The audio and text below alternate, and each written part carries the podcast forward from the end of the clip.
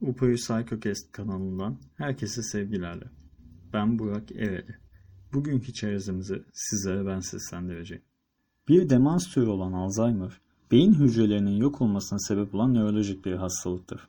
Davranış ve hafıza fonksiyonlarında azalış gösteren hastalığın belirtileri yaşa bağlı olarak ortaya çıkmaktadır.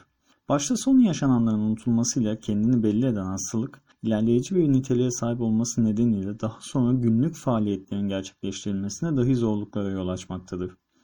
Bu hastalığa sahip bireyler zamanla mantıklı düşünme yeteneklerini ve sosyal becerilerini tamamen kaybedecek düzeylere gelmektedirler.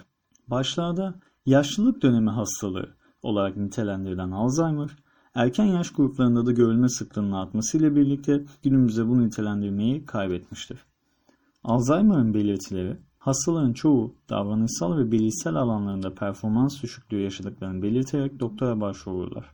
Hastalığın en yaygın görülen belirtileri bulunulan ortama adapte olamama, bilinç bulanıklığı, konuşma ve dil becerilerine dayalı güçlükler, iyi bilinen yerlerde kaybolma, halüsinasyon ve sanrı, hatırlanmayan olayları inkar etme, günlük faaliyetleri uygulamada zorluk, öz saygı ve motivasyon düşüklüğü, kaygı ve depresyon olarak kendini gösterir. Kan testleri, MR, BT ve ultrasonografi yöntemleri doğrultusunda tanısı koyulan Alzheimer'ın kesin bir tedavisi yoktur.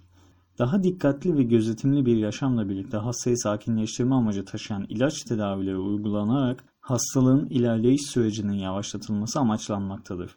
Alzheimer'a örnek olarak Şahsiyet dizisini ele alabiliriz. Şahsiyet dizisinde yer alan Agah Beyoğlu emekli bir adli memurdur. Eşinin ölümüyle birlikte emekliliğinden sonra insanlardan uzak yaşamayı tercih eder. Fakat zamanla bir şeylerin ters gittiğini anlar. Evdeki kedisine su ve yiyecek vermeyi unutması ve kedisinin buna bağlı olarak ölmesiyle doktora başvurur.